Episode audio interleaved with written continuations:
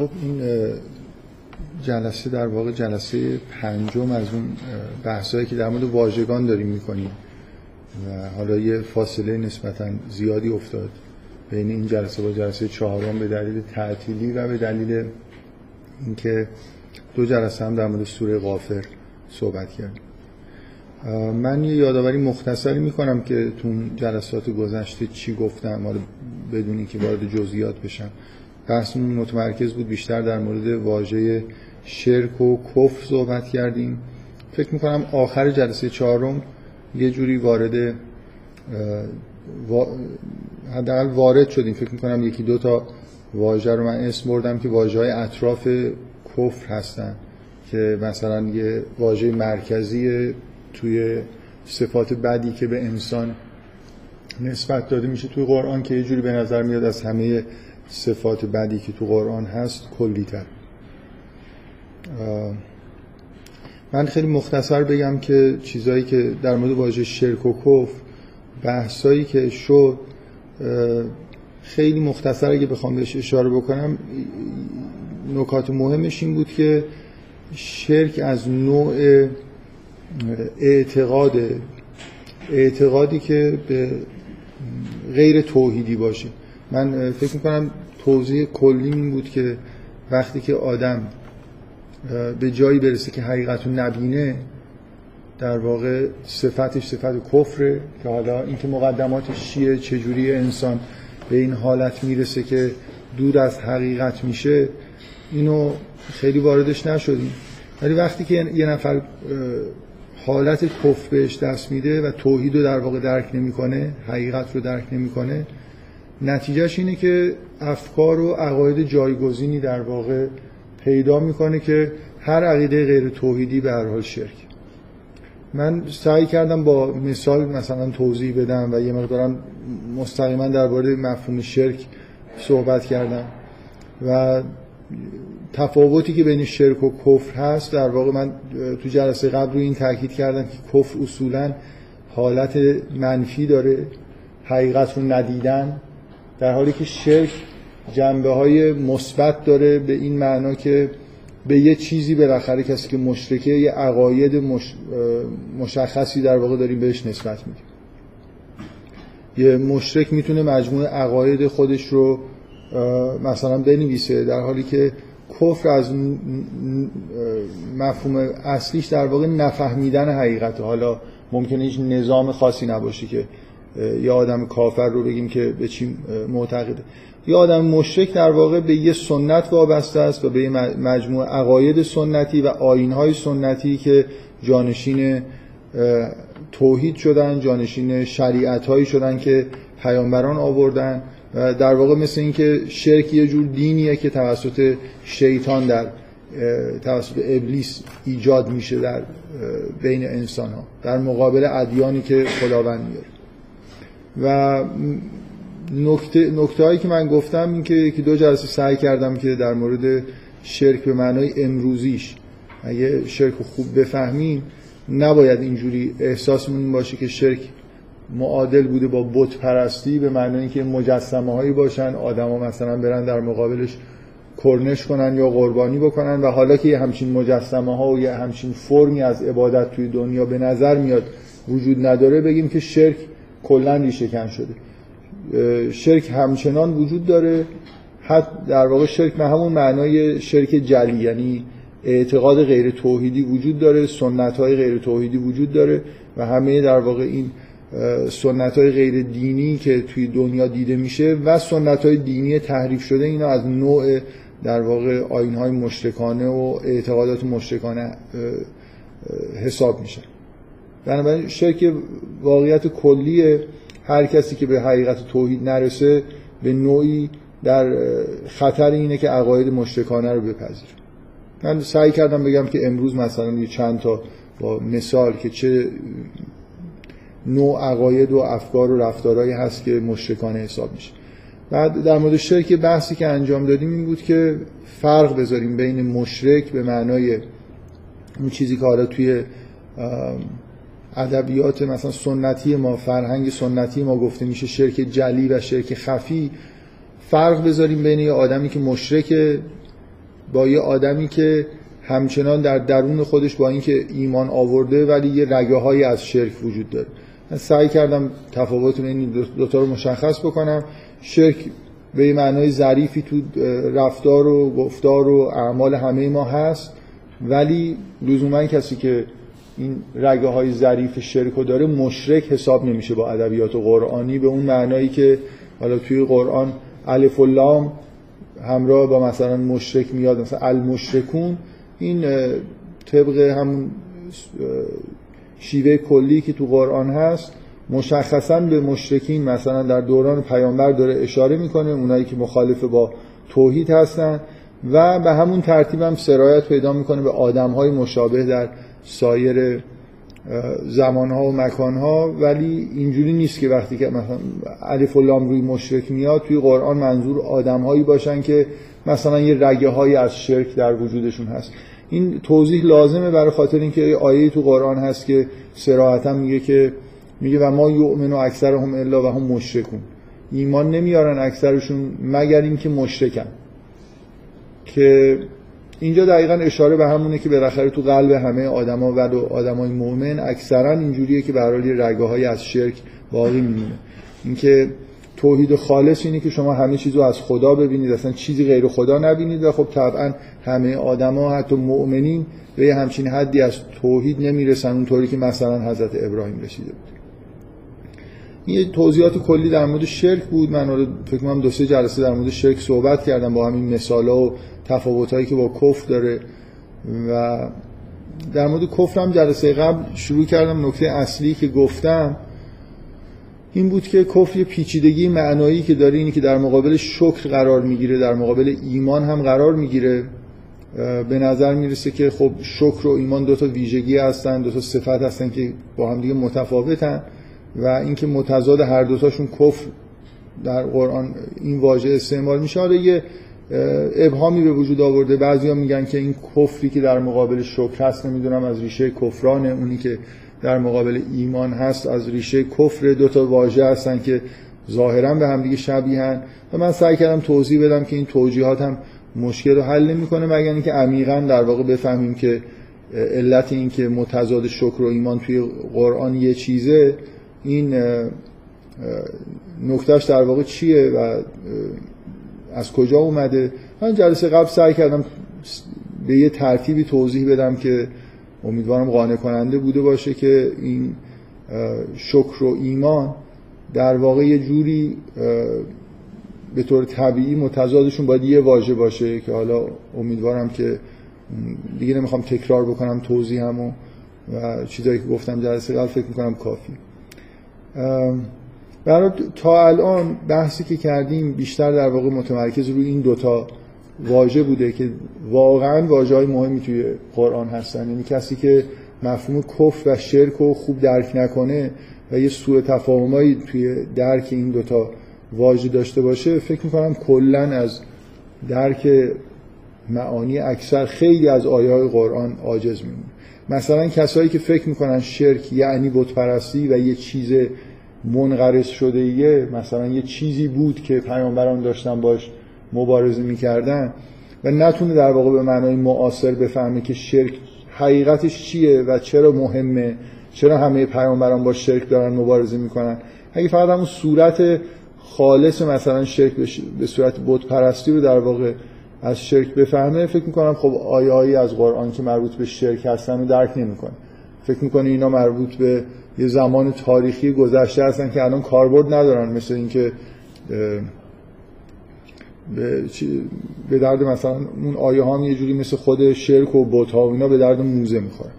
از طرف دیگه کسایی که کفر رو بد می‌فهمن که شاید تعدادشون بیشتر از اونایی هم هست که شرک رو بد می‌فهمن اینا من فکر می‌کنم که کلا مشکل پیدا می‌کنن. چون ما توی فرهنگ سنتیمون متاسفانه واژه کفر رو و کافر رو مثلا حتی برای اهل کتاب یعنی برای غیر مسلمونا کلمه کافر به کار میره دیگه. از یه قرنی اونطوری که ایزوتسو توی یکی از کتاباش نوشته از قرن دوم هجری به بعد واژگانی که قرآن تولید کرده بود و بین مسلمونا رواج پیدا کرده بود کم کم تغییر کاربرد داد. از جمله اینکه همه آدم های غیر مسلمون کسایی که دعوت پیامبر رو نپذیرفته بودن کافر قلم داد شدن. این واژه برای اهل کتاب به کار رفت همونطوری که برای مشرکین هم به کار می‌رفت. یعنی هر کسی خارج از دایره اسلام. بعدم طبعا این اتفاق همیشه میفته این اتفاق افتاد که مفهوم اسلام هم یه جورایی از اون حالت قرآنیش کاملا فاصله گرفت.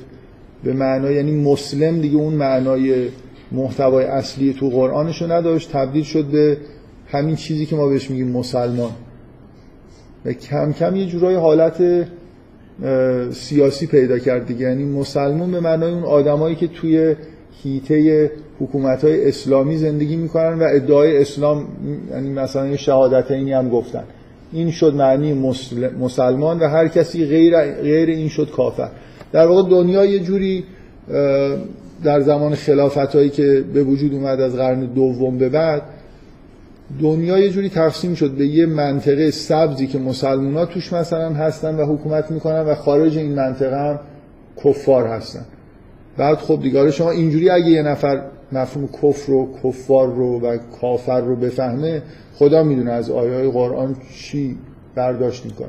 اگه بخواد مثلا اهل کتاب رو هم هر وقت که حرف از کفره اهل کتاب رو کافر بدونه و هم همه آدمایی که تو این منطقه سبز زندگی می‌کنن و مؤمن بدونه.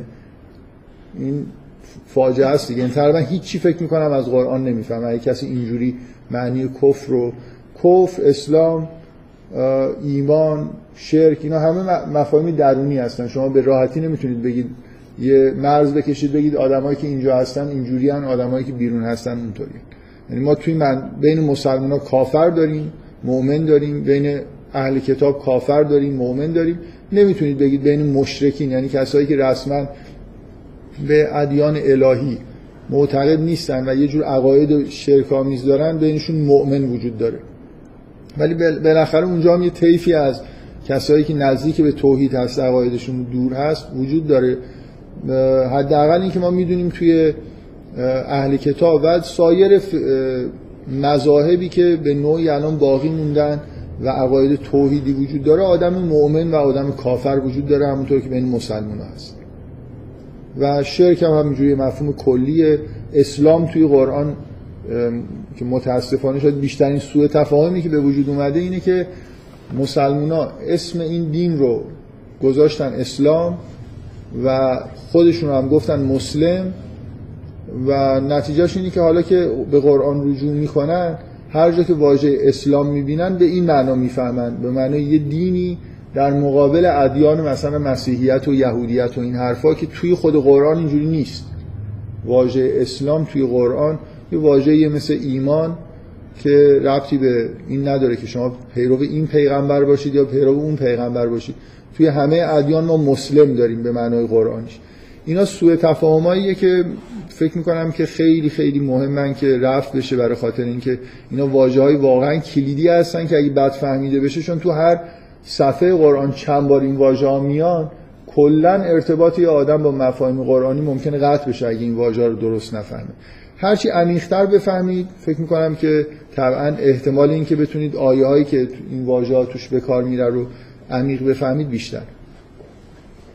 حالا من مخصوصا شاید انگیزم برای اینکه این بحث رو شروع کردم این بود که احساسم این بود که حالا ممکنه بعضی از واژه ها قبلا در موردش اینجا صحبت شده ولی حسم این بود که خیلی کوتاه و مختصر و پراکنده بوده و مخصوصا این حالت که اگه اینا رو بخوایم به اصطلاح عمیق بفهمیم لازمه که یه جوری در مورد انسان یه دیدگاه عمیقتری داشته باشیم که این واژه ها رو بفهمیم فکر کردم که بد نیست که یه خورده این نوع واژه هایی که در واقع صفات و افعال انسان نسبت داده میشه رو کنار هم دیگه در موردشون بحث بکنم خب بفرمایید.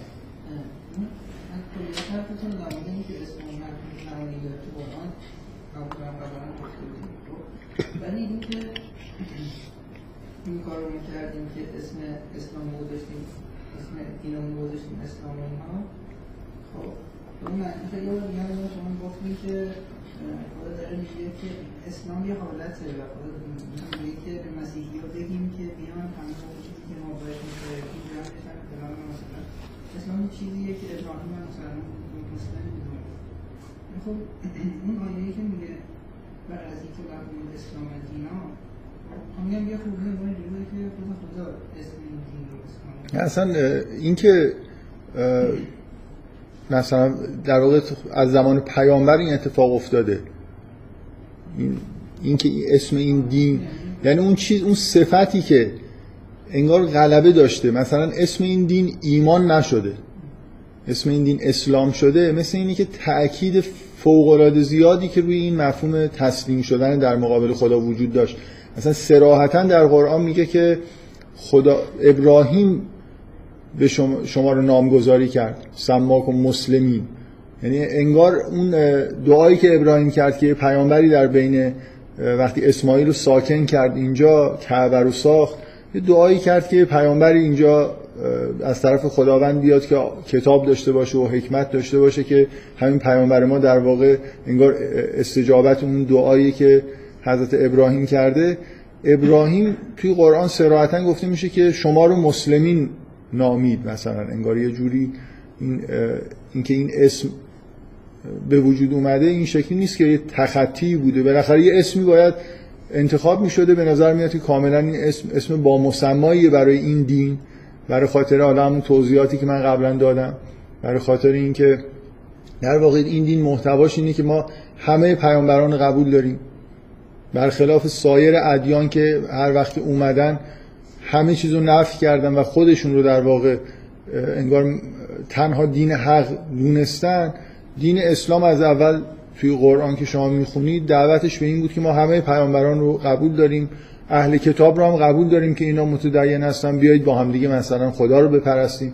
این ویژگی ویژگی این که انگار ما انحصار طلب نیستیم. فکر نمی کنیم که حقیقت فقط همین دینه و درست به ضد خودش تبدیل شد دیگه. علت این که این واژه اسلام مهم بود در خاطر اینکه اسلام اشاره به همین حالته شما من یکی دو توی بحثایی که در مورد آل امران داشتم سوره آل امران روی این تاکید کردم. یکی دو بار دیگه هم حالا پراکنده توی کلاس اون آیه هایی که دقیقا اینو نشون میده که هر وقت حرف از اسلامه یه جوری محتوای اصلی اسلام اینه. تسلیم در مقابل خدا و یه جوری فرعی گرفتن انگار شریعتی که ما داریم ازش پیروی می‌کنیم. شما هر جایی واژه اسلام و مسلم میاد یه همچین محتوایی کنارش می‌بینید. و درست برعکسش شد دیگه. یعنی ما مثل سایر ادیان تبدیل شدیم به یه دیندارانی که فقط و فقط دین خودمون رو باعث نجات می‌بینیم و هر کسی خارج از هیته اسلامی رو کافر رسما کلمه کافر در موردش به کار می‌بریم. قطعا این انحراف. یعنی این کافر دونستن هر آدم غیر مسلمان من مخصوصا کلمه مسلمان رو به کار می‌برم. برای اینکه خوبه که این دو تا چیز از دیگه تفکیک بشه.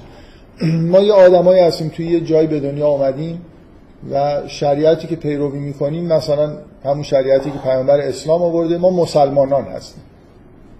مسلم رو بذاریم به همون معنای قرآنیش به کار ببریم. یعنی این حداقل این حسنیه که زبان فارسی داره. شما توی زبان عربی خب همون واژه مسلم رو الان به کار می‌برن برای مسلمان ها دیگه. ما تو زبان فارسی خوشبختانه واژه‌ای داریم که متداولتره مسلم نمیگیم مسلمان میگیم و این خیلی خوبه. ما مسلمان ها هستیم یعنی آدمایی که توی این منطقه سبز به دنیا اومدن ممکنه نماز بخونیم نخونیم پیغمبر رو اونایی که پیغمبر رو قبول دارن و انادی ندارن اینا مسلمون هستیم دیگه. خدا رو قبول داریم پیغمبر رو قبول داریم. حالا ملاک اصلی معمولا اینی که حالا اگه کسی اعتقاد واقعی داشته باشه نمازی هم می‌خونه. حالا در پنج وقت سه وقت یه وقت نمی‌دونم. الان بعضیا یه وقت می‌خونن. من واقعا می‌شناسم آدمایی که نماز صبح نمی‌خونن ظهر عصرشون هم در مغرب می‌خونن و با همون وضو مغرب اشار هم می‌خونن. کلا یه بار راحت میشن. در یک وعده می‌خونن و راحت میشن. حالا بعد اون نماز صبحشون هم مارمزون میرن یکی دو شب مثلا مسجد همشون می‌خونن تموم میشه. حالا به هر حال این ما مسلمان ها هستیم توی ما مسلم وجود داره مؤمن وجود داره کافر وجود داره. کاملا یعنی این صفت کفر صفت شرک حتی به معنایی یعنی الان عقاید شرکامیزی در دنیا وجود داره. مسلمان هم اینا رو خیلی اکثریت مسلمان هم این عقاید پذیرفتن و متوجه مشرکانه بودنش هم نیستن. خب اینا هم به معنای در واقع به یه سری آین ها و عقاید شرکامیز روز اعتقاد پیدا کردن دیگه. بنابراین یه وچی از شرک مثلا توی رفتار و گفتارشون هست. یا مثلا به سنت و اجدادی خودشون بیشتر از حقایق واقعی اهمیت میدن. یعنی همینطوری به دنیا اومدن. این همه مثلا فرض کنید که کسایی که توی سرزمین هایی به دنیا اومدن که اهل سنت هستن به اصطلاح که این معلوم نیست سنت سنتی کیه. اونا میگن که سنت حضرت رسوله ولی من فکر می‌کنم که خیلیاش قاطی شده سنت های پیغمبر و سنت های عربیه که حالا اینکه کدومش چند درصد اینه چند درصد اون. من که خب فکر می‌کنم درصد بیشترش مال همون سنت های عربی و نوع برداشت و نگاه مثلا اعراب به دنیاست که در طول زمان همینجوری یه تغییراتی تو سنت واقعی به وجود اومد حالا آدمی که همینجوری بدون اینکه هیچ ارتباطی با حقیقت داشته باشه یه همچین سنتایی رو کورکورانه میپذیره خیلی شباهت داره با همون آدمایی که توی یه قریه‌ای به دنیا می اومدن عقاید مشرکانه بود همونو میپذیرفتن تا آخر عمرشون. و چندانم فکر می‌کنم این نتیجهش اینه که تو خیلی از مسلمان اون حقیقت در واقع توحید متجلی نمیشه چون اگه به سنت پیغمبر واقعا عمل بکنن که باید یه پیشرفتی از نظر ادراک لاقل داشته باشن که حقایق رو بهتر ببینن. به هر حال این نکته که شما میگید کاملا درسته. یعنی واژه مسلم رو خطایی نبوده که انتخاب شده. خیلی هم واژه خوبیه. ولی بالاخره از معنای خودش خارج شده دیگه. اتفاقا بدترین نکته هم همینه دیگه که مسلم درست یه جورایی معنیش باید غیر این باشه که الان هست. یعنی اسلام و مسلم توی قرآن یه جور ضد این انحصاره که من بگم که من چون پیرو این پیغمبر هستم اینو قبول دارم به شریعتش دارم عمل می‌کنم من تنها کسی هستم که رستگار میشم و هر کی خارج این محدود است کافر و رستگار نمیشه. یعنی مطلقا این واژه کفر توی سنت ما به معنای دیگه ای داره به کار میره. واژه اسلام هم به معنای دیگه ای داره به کار میره. واژه ایمان نه. ایمان به نظر می‌رسه که حالا به یه معنایی حداقل نزدیکتره به معنای واقعی که ایمان داشته. فقط فکر می‌کنم وقتی میگن مؤمن چون جزو چیزهایی که باید بهش ایمان داشته باشن تا رستگار بشن رسالت مثلا پیامبر اسلام هم ذکر میشه. این یه خورده حالا شاید از اون معنای واقعیش. توی قرآن همه جا اگه از حرف از مؤمنه مسئله توحید و اعتقاد به آخرت. این دوتاست که اصلا. و شاید بتونید بگید که اعتقاد به نبوت به معنای عامش هم مهمه.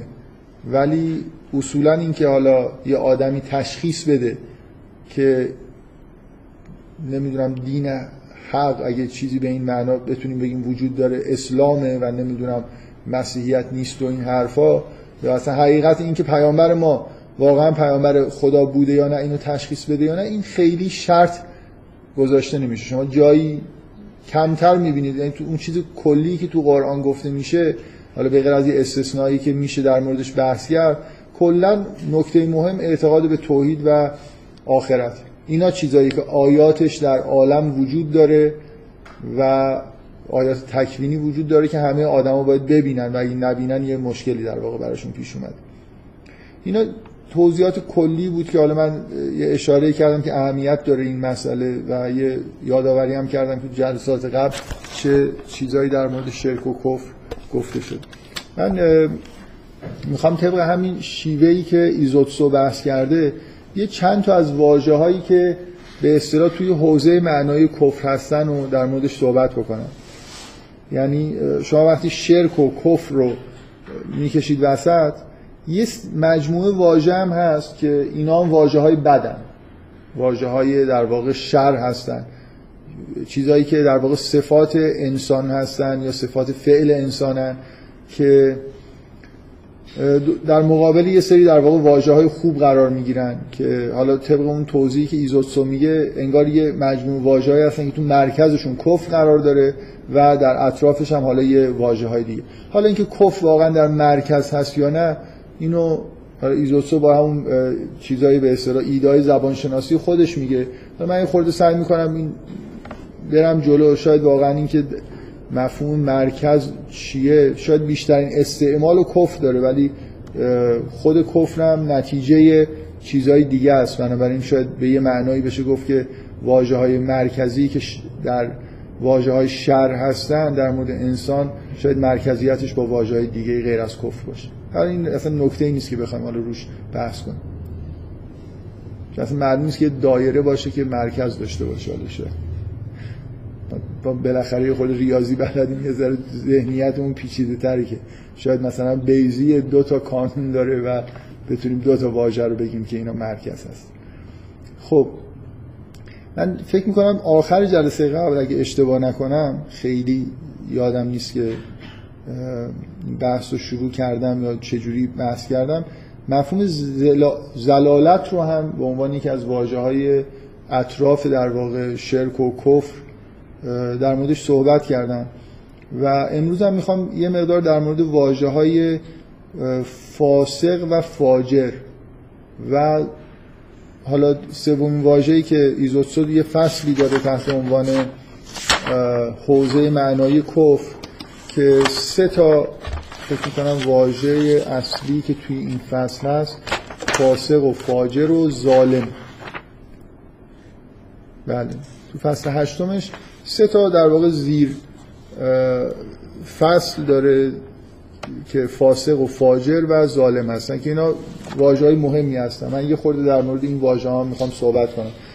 واقعا این واژه ها واژه هایی هستن. من قبلا هم گفتم الان هم میگم. مطلقا نباید احساس کنید که کامل می‌فهمید.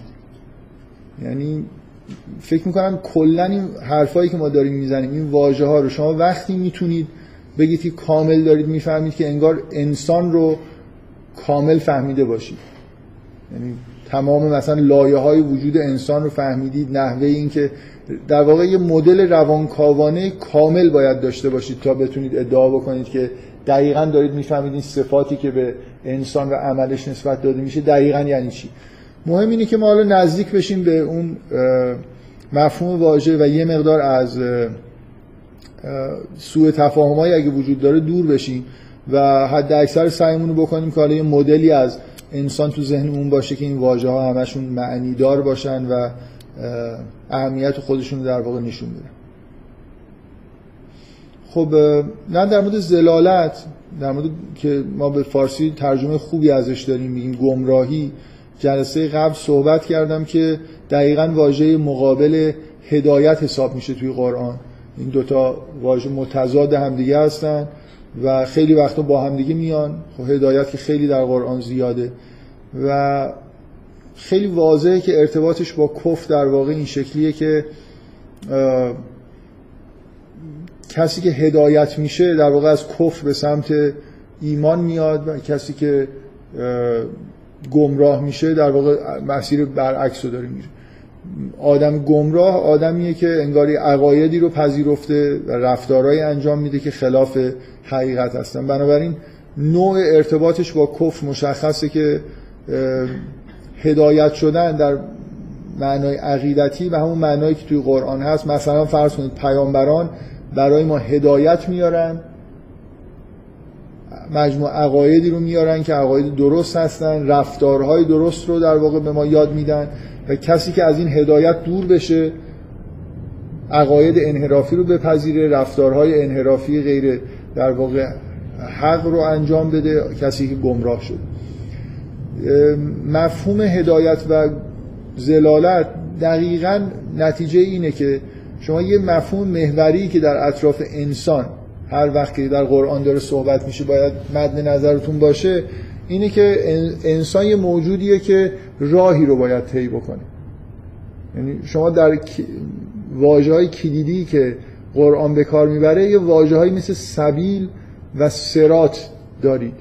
ما یه سبیل الله داریم یه راه خدا داریم که باید توی راه خدا زندگیمون طوری باشه که در راه خدا قدم بذاریم. بنابراین چون انسانی موجودیه. یا شما مثلا فرض کنید همین واژه‌ای که ما الان به کار می‌بریم که مثلا به دین میگیم مذهب این از همین در واقع محتوا اومده که انسان باید یه راهی رو طی بکنه. ایده ای که در قرآن در مورد انسان وجود داره اینه که انسان موجودیه که از جای وقتی به دنیا میاد باید یه مسیر رشدی رو طی بکنه و به یه جایی برسه. بنابراین نسخه در واقع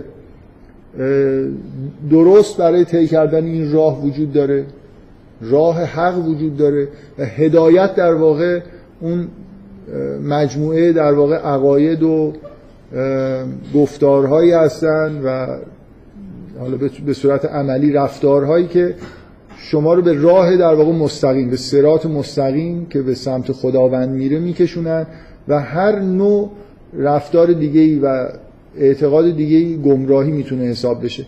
در این کلمه گمراهی خوبیش اینه که ما وقتی زبان فارسی زلالت رو ترجمه می‌کنیم گمراهی اصلا این واژه راه توش وجود داره. گمراه شدن یعنی از این سبیل حقی که باید طی بشه از مسیر رشدی که انسان باید طی بکنه فاصله گرفتن و جدا افتادن.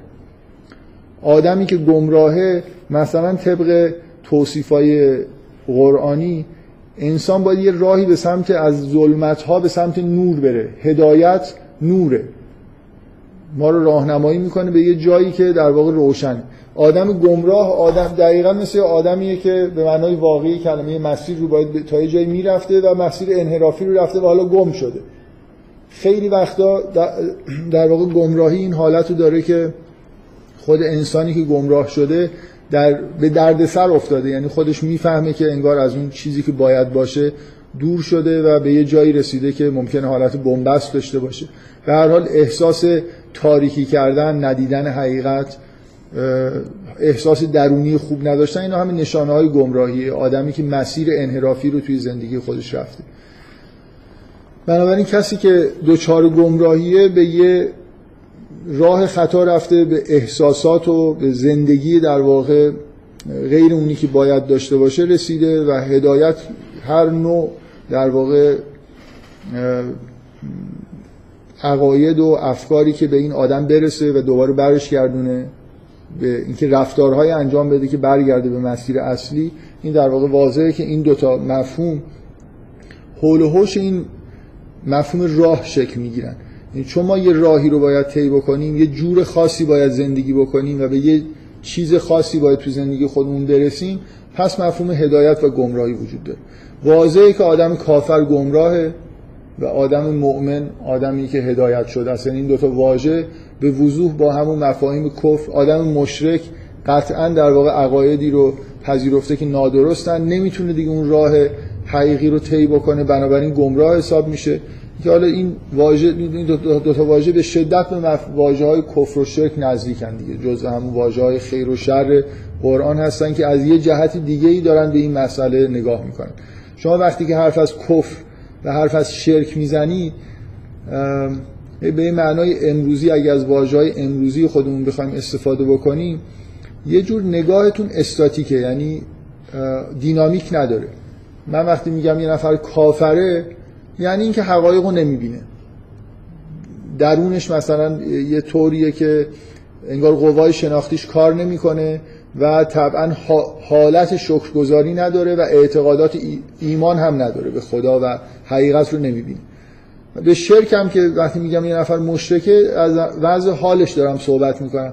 ولی توی مفهوم زلالت و هدایت یه جور دینامیک وجود داره. یعنی برای خاطر اینکه دقیقا اینا حول و حوش مفهوم راه دارن شکل می‌گیرن. یه آدمی وقتی که مثلا فرض کنید گمراهه و حالا هدایت میشه مثل اینکه از یه نقطه ای داره به یه نقطه دیگه کوچ می‌کنه. این حس در واقع این که انسانی موجود سیالیه که می‌تونه در واقع وضعیت خودش رو عوض بکنه. اگه عقاید باطل داشته باشه به جای بدی می‌رسه به تاریکی می‌رسه. اگه عقاید خوبی داشته باشه به نور می‌رسه توی مفهوم زلالت و گمراهی اینجور یه حرکت کردن و یه مسیری رو طی کردن وجود داره که توی کفر و شرک این مسئله وجود نداره.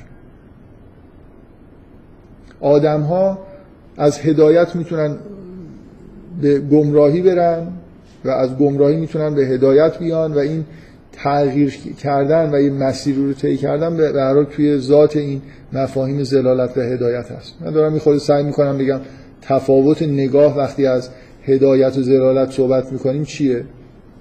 نسبت به وقتی که مثلا همینجوری از کفر و شرک صحبت می‌کنیم. کفر یه حالت درونی مستقر شده ایه شرک مجموعه عقایدی که یه نفر مثلا پذیرفته که جانشین توحید شده. ولی توی مفهوم هدایت و زلالت یه چیزی عنصری وجود داره که اونجا نیست. آدمی که اعتقاداتی رو پیدا کرده مطابقش عمل کرده زندگی کرده و به یه جای دیگه ای رفته نه به اون جایی که باید می‌رفت مثلا این آیه معروف که میگه که والذین جاهدوا فینا لنهدینهم سبلنا. کسانی که تلاش بکنن در راه ما ما راه های خودمون رو بهشون نشون میدیم. لنهدینهم هدایتشون می‌کنیم به راه های خودمون. یه آدمی یه جاییه الان نمی‌دونه وضعیت خوبی نداره تلاش می‌کنه و خداوند یه راهی براش باز می‌کنه. یه راهی برای تغییر یه راهی برای اینکه از اون نقطه‌ای که هست به نقطه دیگه ای برسه. توی مفهوم هدایت و زلالت یه مفهومی وجود داره که من قبلا هم نمی‌دونم کی یا به چه مناسبتی بهش اشاره کردم که فکر می‌کنم خیلی از نظر من مفهوم خوبیه. اونم اینه که این تصور که انسان ها مثلا حالات درونیشون عقایدشونه که نگاه می‌کنید یه جغرافیایی وجود داره. من الان واقعا وقتی که سالهایی رو زندگی کردم به یه جایی رسیدم. انگار یه جغرا... در یه جغرافیایی. وقتی در ظلمت به سر می‌برم انگار به... انگار واقعا یه نواحی تاریکی وجود داره یه نواحی روشنی وجود داره. میشه یه منظورم از جغرافیا جغرافیای واقعی نیستا. یعنی یه حالتهایی وجود داره. من ممکنه به یه حالتی برسم. قبلا هم آدمایی از این از اینجا گذشتن. می‌دونی منظورم چیه؟ یعنی مثلا فرض کنید آدمایی که تو مسیر توحید میرن همشون تجربه های مشابه پیدا می‌کنن. حالت های درونی مشابه پیدا می‌کنن. با حقایق مشابهی در واقع مواجه هستن. انگار یه جا هستن. با هم دیگه همینجور احساس وحدت می‌کنن. درونشون به یه حالت مشترکی می‌رسه. اونایی هم که گمراه هستن خلاصه یه جایی هستن. در یه جاهای تاریکی قرار دارن. انگار واقعا انگار یه راههایی هست. ما وقتی که داریم زندگی می‌کنیم انگار با عمل خودمون مطابق عقایدی که داریم به یه سمتی میریم و به یه حالاتی می‌رسیم. این حالت ها حالت مشترک می‌تونه باشه. در اونایی که مسیر حق رو میرن قطعا به حالت های مشترک می‌رسن. آدمایی هم که گمراه هستن به حالت های عجیب و غریبی می‌رسن که بالاخره بعضیاشون ممکنه با همدیگه حالت مشترکی پیدا بکنن. ببخشید من میشه یه نفر در رو بدم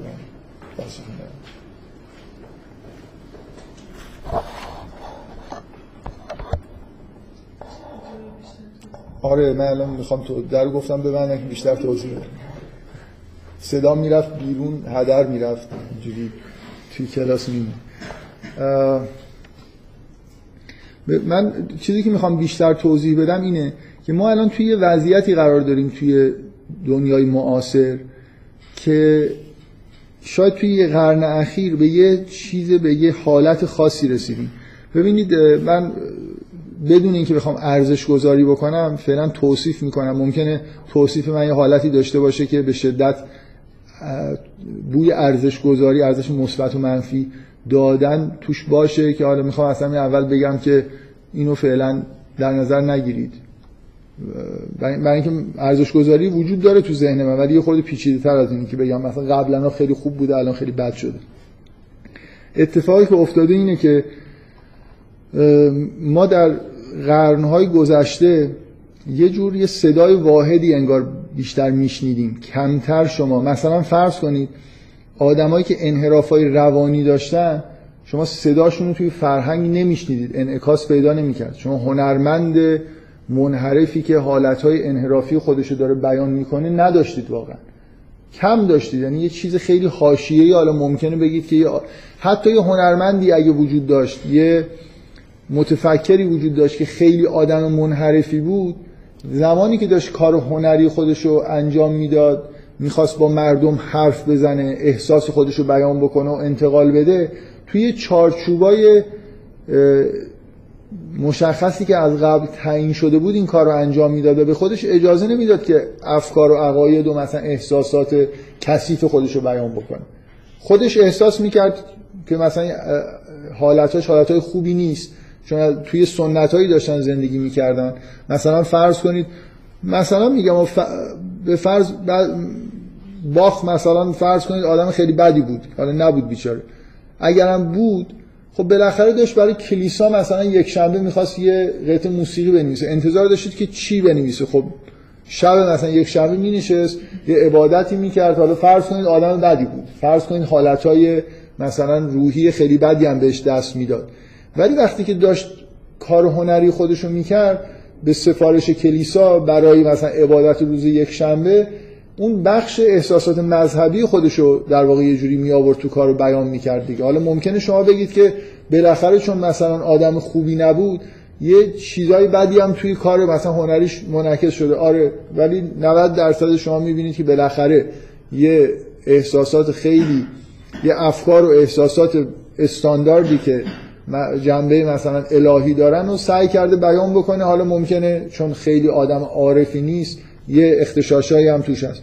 توی شعر و ادبیات و همه جا یه همچین غلبه وجود داشته دیگه. شما بیشتر توی فرهنگ تو فرهنگ مثلا یونانی فرهنگ های قدیمی فرهنگایی که اسطوره‌ای بودن این شکلی نیست. ولی اونجا هم با سال من می‌تونم بحث بکنم که با زمان حاضر کاملا متفاوته. یه اتفاقی که توی دوران معاصر افتاده اینه که آدما برای خودشون این در واقع آزادی رو قائلن که احساسات خودشون رو صادقانه هر چی هست بیان بکنن. من دارم یه خورده واژه‌های مثبت به کار می‌برم. برای خاطر اینکه این صدق مثبت دیگه. بالاخره این آدم هنرمندی که الان کثیف‌ترین احساسات خودش رو داره بیان می‌کنه با یه احتمال خوبی واقعا این احساسات رو داره که داره بیان می‌کنه. البته اونم متاسفانه هر چی که گذشته این صدق هم از بین رفته. یعنی الان یه آدمایی چون مده مثلا فرض کنید یه رفتارهایی از خودشون نشون میدن یا یه کار آثار هنریشون این محتوایی داره. مثلا مثلا مده که خیلی سیاه باشه همه چیز همه چیز ناامید کننده باشه. بله دیگه الان مثلا توی هنر مثلا فرض کنید توی موسیقی پاپیولار امروزی یه جورایی یه چیزای مد بی ادب بودن مثلا فرض کنید مده. الفاظ رکیک استفاده کردن مده.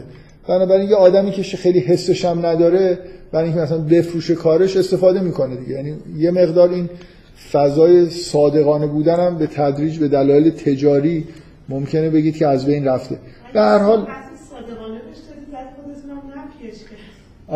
یه چی... یه حداقل یه مراحل صادقانه وجود داشته. حالا ممکنه بگید که به یه دلایل دیگه ای باز یه سنت های غلبه کرده که صداقت از بین رفته ولی منشأ این که این آدما یعنی یه نکته مثبتی وجود داشته که از مثلا هنر از پیروی کامل نسبت به سنت یه خورده فاصله گرفت. آدما احساسات واقعی خودشون سعی کردن بیان بکنن.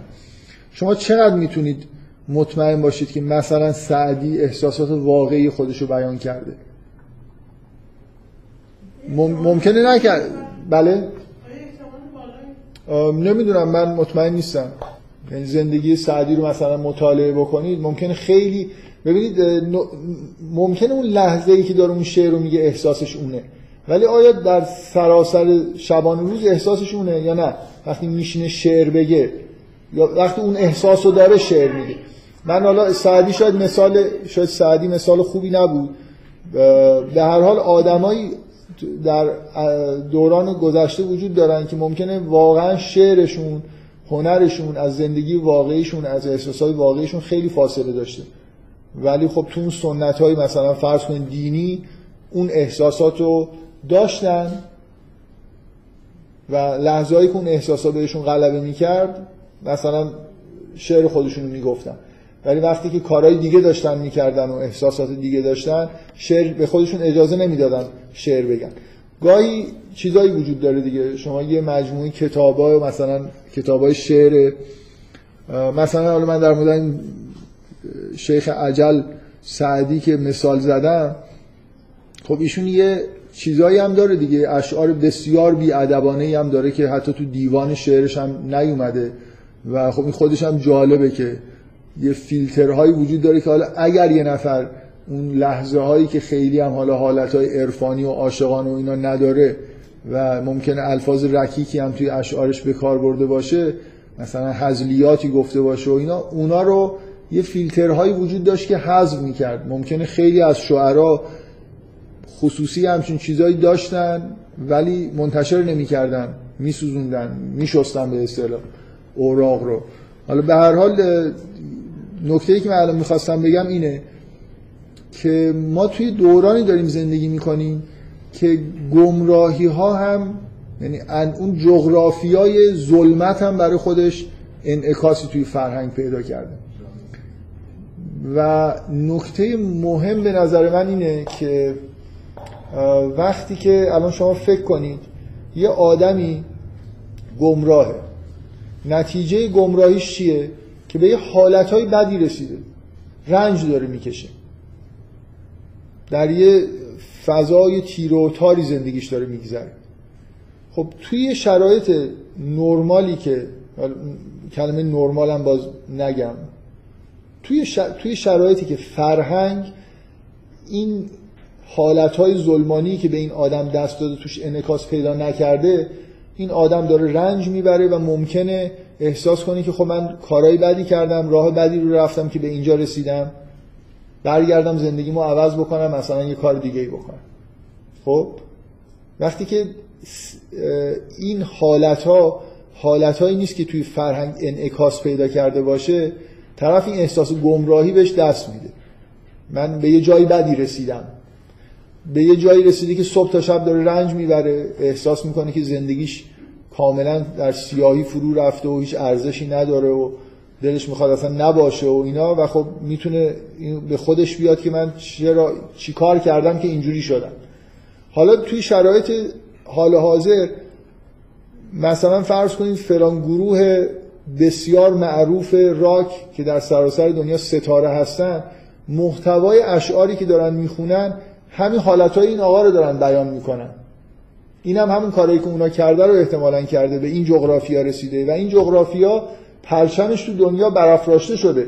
یعنی یه مثلا یه گروههایی هستن همین حرفا رو دارن می‌زنن همین احساسا رو بیان می‌کنن.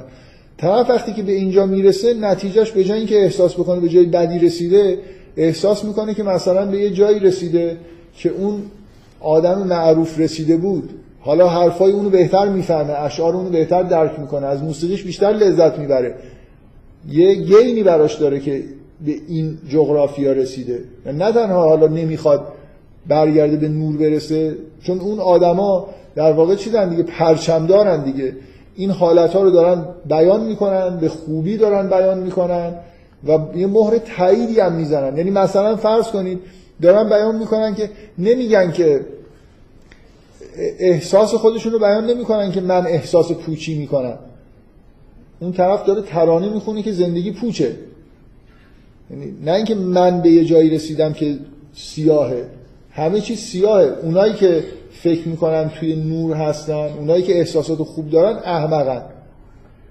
یه ترانه ای که من قبلا هم بهش اشاره کردم می‌دونم تو جلسات مسیحیت بوده و نمی‌دونم چرا یه ترانه خیلی جالبی من خودم باش تجربه خاصی دارم که اون جغرافی های ظلمتی که این آدم توش گیر کرده بود اینقدر این ترانه خوبه یه لحظه حداقل من تونستم احساسش بکنم. و این این این نکته مثبت ارزش گذاری مثبت منه که من چندین بار این حرف رو تا حالا زدم که ما تو دورانی داریم زندگی می‌کنیم که چیزهایی رو می‌تونیم تجربه بکنیم احساساتی رو بدون اینکه مقدماتش رو طی کرده باشیم. یعنی این دوستان مثلا ترانه سرای محترمی که این سیاهی ها رو بیان می‌کنن خب خیلی زحمت کشیدن به اونجا رسیدن و حالا من بدون اینکه لازم باشه که اون مسیر رو بله مسیر تاریک رو طی بکنم و خیلی بلا سرم بیاد و به اون احساسا برسم. این احساسا رو دارم سعی می‌کنم مثلا یه جوری بفهمم چیا هستن. یه ترانه ای هست که گروه نیروانا خونده. حالا من تبلیغش رو نمی‌خوام بکنم. ولی یه قسمتش که خیلی تکرار میشه ترجیبندشه. میگه هلو هلو هاو لو چقدر آدمایی که مثلا یه حس انزجاری وجود داره. حتی نسبت به آدمایی که به هم سلام می‌کنن مثلا. هم دیگه رو می‌بینن میگن هلو. چقدر مثلا سطح پایین این کار. همه چیز دنیا سیاهه همه دارن رنج می‌کشن. این آدمایی که به هم دیگه سلام می‌کنن احساسای خوبی دارن احتمال لبخند می‌زنن یه مشت آدم احمق مثلا بیشور هستن. ماهایی که داریم رنج می‌کشیم و همه چیز مثلا سیاهه ماها در واقع آدمایی هستیم که درست داریم می‌فهمیم. دنیا اینجوریه. بنابراین ما تو دورانی داریم زندگی می‌کنیم که انواع و اقسام این جغرافیاهای مربوط به زلالت پرچمدار دارن. و آدما وقتی که به یه حالتهای مشابهی می‌رسن هنرمند خودشونو پیدا می‌کنن. و تثبیت میشن تو اون وضعیتی که بهش رسیدن. این خطریه که حالا من سعی کردم سعی نکردم اینجوری ناخداگاه مثلا از واژه های صادقانه واژه های مثبت هم به کار بردم. برای خاطر اینکه من خیلی وضعیت سنتی رو هم مثلا هنر سنتی رو هم خوب نمی‌دونم. چون اونجا هم همش در واقع دروغ داره گفته میشه. آدما احساسشون اکثریت اونی که میگن نیست. دارن در واقع تو اون غالب سعی می‌کنن یه چیزایی رو بیان بکنن. صداقت خیلی, خیلی چیز خوبیه. ولی به هر حال ما این مشکل هم به وجود اومده که حالا تمام جغرافیاهایی که انسان می‌تونه بهش برسه انگار برای خودش شاعر پیامبران خودشونو دارن. دقیقا ترانه سراهای امروز مثلا موسیقی پاپیولار نقش پیامبران رو بازی می‌کنن برای جغرافیاهای دیگه. برای مسیرها و راه های دیگه ای که به جاهای دیگه ای رسیده. و ممکنه به شما حتی دستورالعمل هایی برای اینکه چجوری به اون حالت ها برسیدن بدن.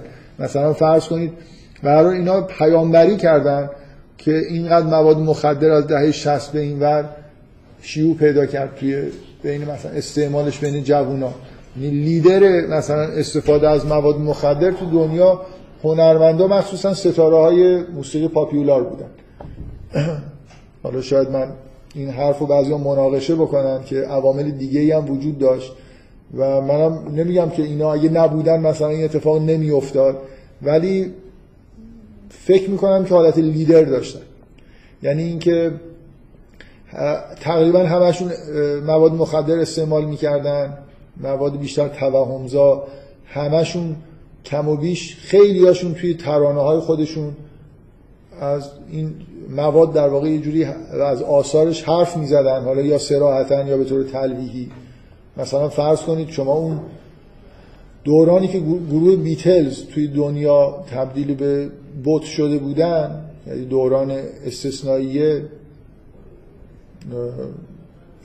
فکر می‌کنم بعد از اینکه شروع کردن مواد مخدر استفاده کردن و اینا خب خیلی طبعا تاثیر گذاشت دیگه. شما اگه بد اینا بوت های مثلا جوان ها توی دنیا هستن و حالا همه هم می‌دونن که اینا دارن مواد توهمزا استفاده می‌کنن تو اشعارشون هم دارن بهش اشاره می‌کنن.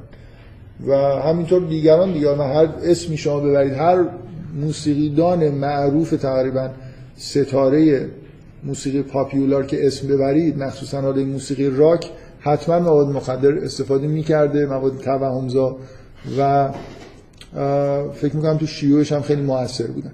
برای من نکته که در مورد زلالت و هدایت می‌خواستم بگم این بود که زلالت و هدایت دو تا واژه هستن که حالت دینامیک دارن اطراف مفهوم راه شکل می‌گیرن و انگار یه جوری ما واقعا آدما توی جغرافیایی دارن راه میرن یه راههایی به سمت نور هست یه راههایی به سمت ظلمت هست و آدما به جغرافیاهای متعددی می‌رسن. زلالت خیلی گست... چیزتر حالتهایی که به آدما دست میده تنوعش بیشتره.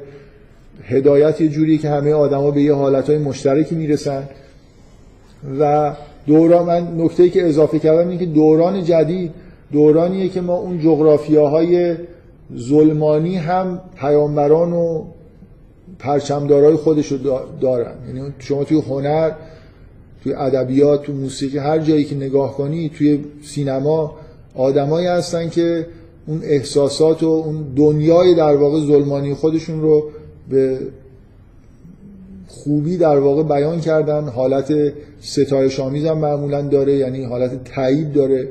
هنرمند نمیاد. مثلا فرض کنید یه هنرمندی که احساسات همجنس گرایانه داره تو هنرش این حسای همجنس گرایانش هست نمیاد نفی بکنه که میاد که زیبایی‌هاشو نشون بده. یعنی میاد مثلا یه فیلمی می‌سازه یه شعری میگه یه موسیقی که این حالت ها توش حالت ستایش شدن هست نه حالت مثلا نفی ممکنه شما بگید در گذشته بعضی از این حالتهای انحرافی توی هنر انعکاس داشته ولی اگر داشته معمولا اینجوری بوده که طرف حتی اگر این حالت ها رو خودش داشته و بیانم می‌کرده یه جوری در پایان مثلا روند داستان حالا شعر به یه سمتی می‌رفت که نفی می‌شد این حالت ها مثل اینکه طرف خودش حداقل اعتقاد به این نداره که این حالت ها حالت های خوبی هن. بگذاریم برای من این چون یه هدف کلیم از بحثایی که شروع کردم اینه که یه خورده به حالت معاصر بدم به بحثا یه نکته معاصر در مورد مفهوم زلالت فکر می‌کنم اینه که انواع و اقسام زلالت و گمراهی و اون حالت ظلمانی برای خودشون مکتب و پرچمدار دارن و همشون مدافع دارن. الان شما مثلا نمی‌تونید بگید همجنس گرایی زلالته. برای خاطر اینکه حالا غیر اگه توهین بکنید که قانونا ممکنه باهاتون برخورد بشه. اگر نه به هر حال هزاران آدم توی دنیا هستن که هنرمندن متفکرن کتاب می نویسن و بالاخره برای خودش یه مکتب حالا دفاع از همجنسگرایی هم وجود داره. بگذاریم من یاد بیشتر از این نمی‌خوام بحث بکنم. امیدوارم همین به عنوان این نکته که جنبه معاصر داشت مفید باشه. بریم سراغ اون سه تا واژه فاسق و فاجر و ظالم که سه تا واژه خیلی خیلی مهمن که به وضوح نزدیک به مفهوم کافر هستن دیگه. یعنی شما توی اطراف کف یه تعداد زیادی واژه منفی تو قرآن می‌بینید. که هر کدومشون به حال یه معنای خاص خودشونو دارن و از یه زاویه جدیدی انگار دارن به نکته منفی که در انسان در یه انسان می‌تونه به وجود بیاد اشاره می‌کنه. به طبق همین روالی که ایزوتسو توی این کتاب داره از فاسق شروع بکنیم. توی ابتدای همین فصل هشتم این کتابش پنج تا واژه فسق فجر ظلم اعتدا و اسراف رو به عنوان سه پنج تا واژه‌ای که واژه‌های منفی هستن با اسم فاعلاشون فاسق، فاجر، ظالم، معتدی و مصرف اینا پنج تا واژه‌ای هستن که این اسم فاعلا به شدت توی قرآن استفاده شده و من توی این کتاب سه تا مدخل فاسق و فاجر و ظالم رو در واقع جدا کردم اون دوتا رو دیگه مدخل خاصی براشون نداره. ولی اونا هم واقعا شما زیاد می‌بینید. مثلا مخصوصا واژه مصرف به یه معنایی به عنوان نکته منفی یا مطرف مثلا حتی در قرآن یه تعداد زیادی واژه هست که به حالتهای منفی توی انسان ها داره اشاره می‌کنه. بیاید از همین فسق و فاسق شروع بکنیم که خیلی کاربرد زیاد توی قرآن داره و یه مقدار هم حالا شاید فهمیدنش خیلی راحت نباشه هرچند که بالاخره اون چیزی که معمولا فهمیده میشه خیلی هم دور از معنای واقعیش نیست. یه فکر می‌کنم معمولا توی ترجمه ها شاید فاسق رو مثلا گناهکار ترجمه می‌کنن. فسق به معنای مثلا گناه کردن یا نافرمانی کردن. شاید این نافرمانی کردن از گناه کردن به یه معنایی نزدیکتر باشه. حالا بدون اینکه بخوایم معادل سازی بکنیم خود فاسق به هر حال یه معنای مشخصی توی قرآن داره که با نگاه کردن به آیات باید سعی کنیم بهش نزدیک بشیم. اولا ریشه کلمه فسق میگن که خارج شدن مثلا از یه محدوده که یه چیزی باید قرار داشته باشه. مثلا فرض کنید یه جمله مثال می‌زنم که از دوران عرب ادب به اصطلاح جاهلیت استفاده می شده که می‌گفتن مثلا خرما از فسقه که خرما از پوست خودش خارج شده رو واژه فسقه براش به کار میبردن یه چیزی مثل اینکه یه چیزی توی جای خودش توی حفاظی قرار داره و از اونجا خارج میشه. اینکه توی معنای فسق یه جور خروج از یه جایی که آدم باید باشه انگار هست. این معنای به اصطلاح ریشه لغت یه همچین چیزی توی ذهن آدم میاره. به نظر می‌رسه که توی قرآن فسق به معنای خروج از اون محدوده الهی که مثلا تعیین شده. حالا هر چی شما می‌خواید تصور بکنیم انگار انسان باید یه طوری رفتار بکنه انسان باید یه جوری باشه توی چارچوبایی قرار داشته باشه که می‌تونه از اینا خارج بشه تمرد بکنه و مثلا تبدیل به موجودی باشه که حالا طور دیگه ای داره رفتار می‌کنه. برای همینی که شاید بد نیست که بعضیا میگن که فسق فکر می‌کنم شاید تو همین کتاب توی مقدمش این اصطلاح به کار برده که فسق یعنی خروج از طاعت خداوند. این به معنای گناهکار بودن به معنای نافرمانی کردن به همه اینا می‌خوره. من یه خورده می‌خوام فقط سعی کنم که بیشتر اینو توضیح بدم. ولی بالاخره همه ما یه جور فاسق و به معنای آدمی که انگار داره یه کارهایی می‌کنه که نباید بکنه بنابراین گناهکار نافرمانه یا خارج شده از اون محدوده ای که باید همینو می‌فهمیم. یعنی فکر نمی کنم فاسق یا واژه‌ای باشه مثل کافر یا مسلم که اصلا به کل آدمای چیز دیگه وقتی قرآن می‌خونن می‌فهمن. اون مقدار سوء تفاهم در موردش وجود نداره. شاید سوء تفاهمی که وجود داره اینه که توی کلام اسلامی یه بحثایی اطراف بحثایی شکل گرفته که اونجا واژه فاسق رو وقتی به کار می‌برن دقیقا به معنای آدمی که به معنای شرعی مرتکب گناه میشه. و حالا شاید این یه خورده از اعوجاج پیدا کرده باشه نسبت معنای قرآنیش که باز یه معنای کلی تره. یه بحث خیلی خیلی مفصل و پر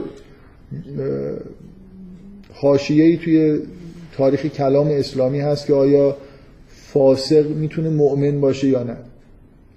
که خیلی از این مکاتب به اصطلاح کلامی اختلافشون با هم دیگه روی همین مسئله بود که بعضیا قبول نداشتن که کسی که گناهکاره به همون معنای حالا شرعیش یعنی کسی که فرایز دینی رو انجام نمیده یا گناه مرتکب میشه مثلا شراب می‌خوره این از دایره ایمان خارجه.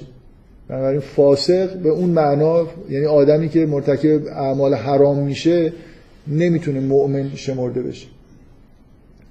بعد این خب یه تبعاتی داشته دیگه یعنی بحث در واقع جوری سیاسیه که بنابراین مثلا خوارج معتقد بودن که فاسق مؤمن نیست. بنابراین یه جوری اگه ما بدونیم که آدم گناه می‌کنه می‌تونیم مثلا براش حتی کفر رو تثبیت بکنیم. بعد خب اونا هم که نظرشون در مورد کفر خیلی شدت عمل داشتن اینه که دایره کسایی که میشه باشون برخورده فیزیکی کرد خورده با اعتقاد پیدا کردن به این که فاسق مؤمن نیست این دایره خیلی وسعتش بیشتر میشه بعضی هم شاید مقاومتشون شاید این پرهاشیه بودن بحث هم به دلیل این نتایج سیاسی اجتماعی بوده که توی جامعه اسلامی بعضی ها از این مسئله می‌گرفتن. یعنی اگه قبول می‌کردید که فاسق مؤمن نیست اون وقت یه نتایج اجتماعی هم به بار می‌بره حالا اینو بذاریم کنار که یه جوری حالت سوء تفاهم داره. یعنی فاسق رو فقط به این معنا می‌گیرن که کسی که حلال و حرام رعایت نمی‌کنه یه خورده مفهومش توی قرآن کلی تره دیگه. مثل اکثر مفاهیمی که توی سنت ما به معنای خاصتری دارن به کار میرن. بعضیا کاملا منحرف شدن بعضیا دایره مثلا حوزه معناشون یه خورده کوچیک شده. من می‌خوام سعی کنم طبق همون روالی که قبلا در موردش صحبت کردیم که اولویت رو بدیم به نحوه کاربرد واژه توی قرآن و نه کاربردش توی ادبیات عرب و نه ریشه شناسی. بیایم یه خورده آیه هایی که مربوط به فسق هست رو نگاه بکنیم و یه جوری سعی کنیم به اون معنای مرکزی که فسق داره نزدیک بشیم و اینکه من مرتب یک یک کاری که می‌کنم حالا به غیر از این که گاهی سعی می‌کنم این چیزای معاصر سازی بکنم بعضی از مفاهیمو یک کاری که سعی می‌کنم انجام بدم اینه که اون مدل رو سعی کنیم بسازیم دیگه. ما مثلا الان وقتی در مورد زلالت دارم حرف می‌زنم شما نمی‌تونید از هدایت و زلالت رو اصلا به عنوان دو تا واژه در مورد انسان به کار ببرید مگر اینکه ذهنیتتون در مورد انسان این باشه که این موجودیه که قرار یه راهی رو طی بکنه. احتیاج به این داره که نقشه مثلا راه داشته باشه. این نقشه می‌تونه درست باشه می‌تونه غلط باشه. آدما می‌تونن توی سبیل هدایت باشن یا تو سبیل زلالت باشن. بنابراین تصور این که برای راهی باید طی بشه انگار نتیجه این کاربرد این دو تا واژه است. حالا من چیزی که در مورد فسق هم می‌خوام بگم یه خورده از این نوع توضیحات می‌خوام بگم. انسان چه جور موجودیه که میشه یه واژه‌ای مثل فسق رو در موردش در واقع به کار برد؟ یعنی یه ذهنیتی به هر حال در مورد انسان باید وجود داشته باشه که این معنا پیدا بکنه واژه فسق. بذارید من اولین آیه‌ای که به نظرم میاد که خوبه که بهش اشاره بکنیم چون شاید اولین جایی هم از قرآن وقتی شروع می‌کنید به خوندن این واژه رو می‌بینید در ابتدای سوره بقره است که قبل از اینکه داستان آدم و حوا گفته بشه شما این واژه فسق رو یه بار توی قرآن می‌بینید.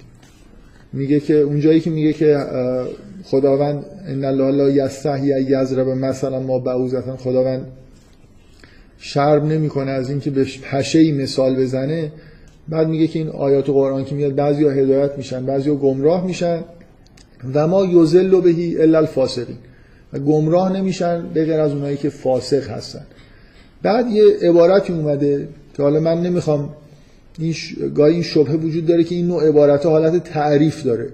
مثلا میگه الا الفاسقین الذین ینقضون. بعضیا مثلا ممکنه این چیز براشون پیش بیاد که خب دیگه تعریف فاسق در قرآن اومده. فاسق فاسقین آنانی که اینطوری پس من می‌تونم بنویسم توی دیکشنری درست کنم بگم فاسق یعنی اینم جلوش بنویسم و بگم این عین متن قرآنه. ادبیات قرآن اینجوری نیست که وقتی که مثلا میگه کافرین الذین فلان یعنی اینکه تعریف جامع و مانع داره میده تعریفش اینه. اینا صفاتی هستن که فاسقا دارن. ولی خب طبعا باید انتظار داشته باشید که وقتی که میگه الا الفاسقین الذین حرفای مهمی در مورد این آدما بزنه. انگار اون ویژگی های مهمی که فاسق داره رو بگی. نه اینکه جامع و مانع نیست مطمئنا. ولی ف... وقتی که اینجوری در واقع بعد از فاسقین یا هر واژه دیگه الذین میاد انتظار دارید که حرفای مهمی بشنوید. این چیز خیلی حاشیه‌ای صفت حاشیه‌ایشون رو نشنوید. مگر اینکه متن طوری باشه که شما از تو متن بتونید نتیجه بگیرید که اینجا به دلیل اینکه در مورد یه چیز خاصی داشت صحبت می‌کرد به یه ویژگی خاصی هم مثلا از فاسقین اشاره کرد. حالا به هر حال اینجا داره در مورد اینکه فاس... افراد فاسق کسانی هستن که زمینه گمراهی دارن. حتی قرآن می‌تونه اینا رو گمراه بکنه. این خودش یه نکته در مورد فاسق داره گفته میشه. که اینا کسانی هستن و ما یذل بهی الا الفاسقین. فسقه که عامل گمراهیه. اگه آدم فاسق نباشه قرآن گمراهش نمی‌کنه. هدایتش می‌کنه. فسق وقتی در یه آدم هست نتیجهش اینه که گمراه میشه. حالا توضیح به یه معنایی داره توضیح میده. الا الفاسقین الذين ينقضون عهد الله من بعد میثاقی. کسانی که عهد خدا رو بعد از میثاقش میشکنن و یقطعون ما امر الله بهی ایوسل و اون چیزهایی که خداوند فرمان داده که وصل بشن رو قطع می‌کنن و یفسدون فی و در زمین فساد می‌کنن. سه تا ویژگی در مورد فاسقین گفته شده. کسایی هستن که عهد خدا رو نقض می‌کنن کسانی هستن که فرمانهای خداوند رو در واقع اطاعت نمی‌کنن. خدا یه چیزی رو گفته که وصف کنید قطع می‌کنن. و کسانی که در زمین فساد می‌کنن. من فکر می‌کنم حسم کلا اینه حالا یه آیه می‌خونم که این حس رو تایید بکنه که نقض عهد شاید مرکزی ترین محتوای واژه فسقه. حالا با یه نکته مشخصی که الان میگم و اونا هم در واقع نافرمانی کردن و فسادن ویژگی های دیگه ای که توی فسق هست. حالا باید سعی کنم که اینو توضیح بدم. بذار اول این آیه رو بخونم که به نظرم میاد که این نکته که نقض عهد به شدت معنای مرکزی فسق نزدیکه یعنی فاسق کسیه که عهد خدا رو میشکنه عهدی رو که با خدا داشته میشکنه. حالا معنی عهد خدا رو خود بیشتر توضیح میدم. این خیلی مهمه توی فهمیدن معنای فسق. این آیه سوره حالا سوره اعراف آیه 100 102 من بذار نگاه کنم که مطمئن بشم برای اینکه نمی‌فهمم که 100 102 که می نویسه یعنی چی. از طبق همین قرآن پیدا کنم که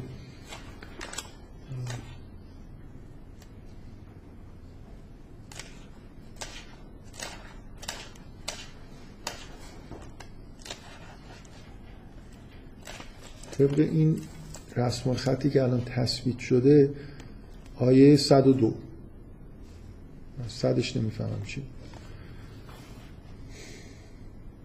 آیه اینه و ما وجدنا هم من عهد. نیافتیم اکثرشون رو که عهد خودشون رو نگه دارن. و این وجدنا اکثر هم لفاسقی اینطوری و این وجدنا و نیافتیم اکثر هم لفاسقی که مثل اینکه داره یه اینجا خیلی دیگه این حالت وجود داره دیگه. اینا رو عهد شکم بودن و بعد مثبتش میگه که اینا فاسق بودن. اینکه فسق دوباره مقابل به عنوان متضاد کسی که وفادار به عهد خودش داره به کار میره. اونجا اولین نکته که در مورد فسق داره گفته میشه اینه که عهد خدا رو میشکن. حالا اون آیه‌ای که اونجا هست مخصوصا یه جور زمین سازی به نظر می‌رسه برای خاطر اینکه واژه میثاق اونجا اومده. زمین سازی برای اینکه بعدا داستان بنی اسرائیل گفته میشه که به طور مداوم میثاقایی که خداوند باشون بسته رو شکستن و عهد خودشون رو در واقع وفا نکردن. اینکه تو سوره بقره اون آیه یه همچین زمین سازی داره می‌کنه که مسلم برای خاطر کاربرد مداوم واژه عهد و میثاق در مورد بنی اسرائیل که داستانشون بعدا داره میاد. ولی خب این که از کلیت آیه کم نمی‌کنه. نکته مهم اینه که من می‌خوام به این اشاره بکنم که توی فرهنگ قرآنی ما همه انسان ها عهدی نسبت به خداوند دارن. مثل همین آیه که اینا توی تو همین آیه که من خوندم. اینجوری نیست که فکر کنیم که مثلا فرض کنید بنی اسرائیل یه افراد خاصی بودن که با خداوند عهدی بستن. همه ما طبق همون آیه معروفی که در قرآن هست که به همه آدم ها پرسیده شده اون آیه‌ای که بهش میگن آیه عهد الست آیه زر که حالا در موردش این بحثش که منظور از عالم نمی‌دونم زر چی است و اینا. حالا به من خیلی به این بحثی که داریم می‌کنیم ارتباط نداره. همه انسان ها نسبت به اینکه خداوند الله پروردگارشون هست عهدی بستن. ما در درون خودمون انگار این معاهده ای داریم. نسبت به اینکه نسبت به خداوند متعهدیم. و اگه اینو قبول بکنید حالا فسق دیگه یه ویژگی نمی‌دونم بنی اسرائیل و افرادی که نمی‌دونم از این شریعتی قرار پیروی بکنن نیست. ولی اینکه ممکنه در مورد اونا فسق یه معنای خیلی خاصتری پیدا کرده باشه. هر آدمی که عهد ازلی خودش با خداوند رو بشکنه فاسق. این عهد حالا من اینکه ما در درون خودمون در, من دارم می‌خوام اینو بگم و اگه فسق رو به این معنا بفهمید یه چیزی در مورد انسان دارید میگید. اونم اینه که مطابق اون چیزی که ما توی قرآن در واقع داریم ما در درون خودمون یه راهنمایی داریم. حالا مثلا بعضی حالا اطلاق می‌کنن یه فطرتی مثلا داریم. ما در درون خودمون حتی اگه پیامبران نیان و به ما نگن که چی کار بکنیم و چی کار نکنیم یه راهنمای درونی داریم که چه یه کارایی بده یه کارایی خوبه. یه آیه مهمی در قرآن هست که حالا چون بعدش می‌خوام در مورد واژه فاجر صحبت بکنم بعد نیست همین الان این نکته رو بگم. ما در درون خودمون به این معنا راهنما داریم که خداوند میگه که برای انسانها فالهمها فجورها و تقواها. خداوند در درون ما اینکه فجور چیه و تقوا چیه یه الهامی گذاشته اینطوری نیست که یه آدمی به دنیا میاد اگه چیزی بهش یاد ندید هیچ حس مثلا فرض کنید خوبی و بدی نداره. همه ما داریم. ما دقیقا ببینید این همون نکته ایه که انسان یه موجودیه. یه مسیر رشدی داره. من می‌خوام بگم که این مفهوم فسق شما وقتی که انسان اینجوری بهش نگاه کنید همونطوری که مثلا واژه زلالت و هدایت گفتم که نتیجه نتیجه اینه که شما در مورد انسان اعتقاد به این دارید که راهی جلوش هست که باید طی بکنه. راه خوب و مثلا رشد هست راه سبیل غی هست و سبیل رشد هست. اگه این رو بپذیرید بعدا معنی پیدا می‌کنه که حالا یه آدمی دچار زلالت شده یا دچار هدایت. و دقیقا شما این مفهوم هدایت و زلالت. توی به مثلا فرض کنید با این ایده های پست مدرنی که الان وجود داره اصلا معنی نداره. شما یعنی چی؟ الان من در دوران معاصر بخوام بیام با این فرهنگ پست مدرن بگم یه نفر هدایت شده است یه نفر گمراه یعنی چی گمراهی؟ دقیقا وقتی که شما معت... ممکنه معتقد به این باشید که انسان ها در زندگیشون یه راههایی رو دارن طی می‌کنن و توی جغرافیایی دارن قدم می‌زنن. ولی هیچ اعتقادی به این نداشته باشید که یه راهی به سمت بالاست یه راهی به سمت پایینه. نوری وجود داره و ظلمتی وجود داره. الان دوران پست مدرن اینجوریه دیگه. هر کسی زندگی خودش رو می‌کنه به عقاید مثلا خودش می‌رسه و هیچ چیزی هم نیست. ملاکی نیست که من بخوام بگم که این از اون بهتره مثلا فرض کنید. این عقیده نسبت به اون عقیده. اینکه رشدی وجود داره گمراهی وجود داره اینا همه می‌تونه نفی بشه. همونطوری که زلالت و هدایت واژه‌ای هستن که حول و حوش مفهوم سبیل رشد سبیل غی دارن شکل می‌گیرن فسق هم همینجوری. ما در درون خودمون فسق در واقع نتیجه اینه که نه تنها یه مسیر رشد وجود داره اینکه ما یه نسخه ای از این مسیر رشد انگار در درون خودمون داریم ولو اینکه پیامبران هم از بیرون نیومده باشن. انسان وقتی به دنیا میاد انگار یه جوری از درونش الهاماتی داره که نتیجه انگار یه عهدی داره که یه کارهایی رو بکنه یه کارهایی رو نکنه. ما وقتی که هر آدمی وقتی خلاف اون اختزاع رشد خودش داره زندگی می‌کنه احساسات بدی بهش دست میده. وقتی راه مطابق با فطرت خودش رو میره زندگی خوب و روشن و احساسات خوبی داره. این اعتقاد اعتقاد به اینکه ما در همه انسان ها در درون خودشون راهنمایی دارن حالا مفهوم فسق رو در واقع معنیدار می‌کنه دیگه. ما باید یه جوری زندگی بکنیم. مثل اینکه عهد و اینجا عهد حساب میشه. یعنی فسق توی مفهوم معنایش اینه که انگار من اون جایی که باید باشم نیستم. اون طوری که باید زندگی بکنم نمی‌کنم. اون طوری که من باید زندگی بکنم همون چیزیه که در واقع انگار معاهده من با خداوند در درون من. یه نیروی گذاشته یه راهنمایی گذاشته و من متعهدم که از اون راهنما پیروی بکنم. بعدا هم پیامبران از بیرون اومدن یه عهدی گرفتن که مطابق با همون عهد درونیه. برای همینه که بنی اسرائیل و آدمای مثلا پیرو شریعت معنای خاص فاسق براشون در واقع حالا معنی پیدا می‌کنه. برای اینکه اینا رفتن مثلا پای کوه تور تجدید میثاق کردن به یه معنای نه اینکه میثاق میثاقی که در درونشون بود حالا حالت بیرونی پیدا کرده. وقتی اون میثاقو میشکنن فاسقن. وقتی کارایی می‌کنن که خداوند گفته نکنید فاسقن. بنابراین توی مفهوم فسق این در واقع عقیده در مورد انسان وجود داره که انسان راهنمای درونی داره همه آدما مسیر رشد و کمال یه جوری انگار در درونشون هدایت هایی وجود داره و این هدایت نتیجه انگار ما مثل یه عهدیه که با خداوند هستن. همه ما یه جوری انگار از بچگی مثلا یه عهد درونی داریم که آدمای خوبی باشیم کارهای خوبی بکنیم. مثلا ما در درونمون یه عهدی داریم که آدم نکشیم. لازم نیست که آره پیغمبری بیاد به ما بگه که آدم نکشید. نباید مردم رو آزار بدیم. نباید مثلا فرض کنید چی کار بکنیم. نباید مرتکب فجور بشیم به همون معنایی که توی اون چیزی که در قرآن روش تاکید میشه یعنی به سراحت گفته میشه اینه که انسان از درون الهام داره نسبت به فجور و تقوا. بنابراین اینجوری نیست که وقتی که داره از تقوا دور میشه و مرتکب فجور میشه مثلا افراط می‌کنه توی یه کاری. من چیز دارم حد اکثر سعیمو می‌خوام بکنم که این از اون حالت ماورای طبیعیش در بیاد.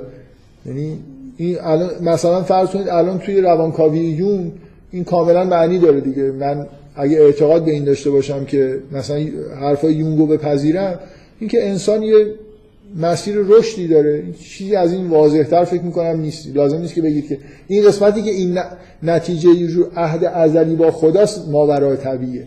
اصل این ماجرا که ما در درونمون راه مکانیسمای راهنمایی برای مسیر رشدمون داریم خیلی مفهوم زمینی هم می‌تونه پیدا بکنه. اینکه انسان به عنوان موجود همونطوری که به دنیا میاد از نظر جسمانی قرار یه مسیر رو طی بکنه و به حد اکثر رشد جسمانی خودش برسه از نظر فیزیولوژیک یه مسیر رو طی بکنه به بلوغ برسه به حد اکثر رشد مثلا فرض کنید فیزیولوژیک خودش برسه همه اینا عینا در مورد مکانیسم روانی ما وجود داره. یعنی من به عنوان یه موجود زنده همونطوری که از نظر آناتومیک از نظر فیزیولوژیک مثلا یه نسخه مسیر رشد دارم از نظر سایکولوژیک هم این مسیر رشد دارم. همونطوری که یه غذاهایی اگه بخورم ممکنه مخالف باشه با مسیر رشد جسمانی من یا رشد فیزیولوژیک من. و دقیقا بدن من عکس عمل نشون میده وقتی غذای بد می‌خورم روان ما هم نسبت به کارهای بدی که می‌کنیم اگه توی یه چیزی رفتاری افراد کنیم. روان ما هم یه مکانیسمایی داره که عکس عمل نشون میده. این مبنای حرفایی که یونگ می‌زنه که هیچ چیز ماورای طبیعی هم توش نیست خیلی هم فکتای بدیهی در موردش وجود داره. شما اگه اینو بپذیرید اون وقت فسق معنی پیدا می‌کنه. فسق و فجور که حالا ما توی فرهنگمون این رو با هم بکاریم معنی پیدا می‌کنه. شما از این حالت طبیعی این نسخه رشد خودتون خارج میشید. طور دیگه ای زندگی می‌کنید. بنابراین فاصل این توی قرآن اون راهنمای درونی عهد خداوند حساب میشه که بعدا توسط پیامبران با شریعت هایی که میاد داره تثبیت میشه تجدید میشه. بنابراین به طور عام فسق به معنای خارج شدن از اون عهده و از طرف دیگه به طور خاص به معنای خارج شدن از معاهداتیه که طبق شریعت ما با خود بنابراین اون گناهکار بودن به اون معنایی که مثلا خوارج می‌گفتن حالت خاص فسق حساب میشه. یعنی من مثلا فرض کنید پیامبر رو پذیرفتم پیام خدا رو پذیر یعنی یه بار از بیرون تجدید عهد کردم با خداوند. حالا اگه حلال و حرام رعایت نکنم فاسقم. ولی فسق معنای کلی تری داره. کلا به معنای عهد شکستن و عهد یه چیزیه که به شدت درونیه و از درونم به ما الهام میشه که چه چیزی فسخه چه چیزی نیست. حالا شما سوالتون رو بگید. حالا مثلا یونگی نگاه نکنید خب بیشتر فرویدی نگاه کنید. خب چرا نمیشه بگیم فرهنگه؟ مثلا یه چیزی بیشتر فرویدی نگاه کن نمیشه گفتش که عهد همون فرهنگ. فرویدی فسخ معنی نداره. خب این که میگید یه عهدی داریم چجوری میشه اینو اثبات کرد؟ من که اولا اولا من در جهت من در جهت اثبات نیستم کلا. تو این جلسات کلا نیستم. ولی تو این جلسات که اصلا نیستم. حالا اگه یه خورده گاه گداری یه چیزایی مثلا که شبیه اثبات باشه. من همیشه اینجوریه که یه چیزی رو دارم توضیح میدم. یه مدل خودم رو دارم می‌سازم. خیلی این شکلی نیست که به فکر این باشم که اینو اثبات کنم یا چیزای دیگر رو نفی بکنم. من دارم سعی می‌کنم بگم که اتفاقا فسق با اون دیدگاه یونگی یه جوری معنی داره و با دیدگاه فرویدی ممکنه معنی دار نباشه یا حالا سخت باشه معنی کردنش. من حسی ندارم که بیام حالا مثلا فرض کنید. شما مثلا آخر ببین نکته اینو بیام من زحمت بکشم به زور. این فسق یه جوری توی مثلا دیدگاه فرویدی بگنجونمش. خب؟ نه. اجازه بده. اومدیم هم این کارو کردم. و سعی کردم بگم که چه فرویدی نگاه کنید چه یونگی نگاه کنید این فسق معنی داره. خب که چی؟ من چیزی ثابت نشده که. حالا دو تا مدل روانکاوی وجود داره هر دوتاش فکر کنید فسق توش معنی پیدا کرد. به نظر من تو مدل یونگی به طور طبیعی فسق معنی داره. یعنی هیچ چیز ماورای طبیعی هم توش نیست. همین کافی شما بگید که از نظر سایکولوژیک مکانیسم وجود داره که به شما اعلام خطر می‌کنن و جلوی مثلا فرض کنید خارج شدنتون از مسیر رشد رو می‌گیرن. حالا تو رویاها یا توی همین حالت بیداری هم فرق نمی‌کنه.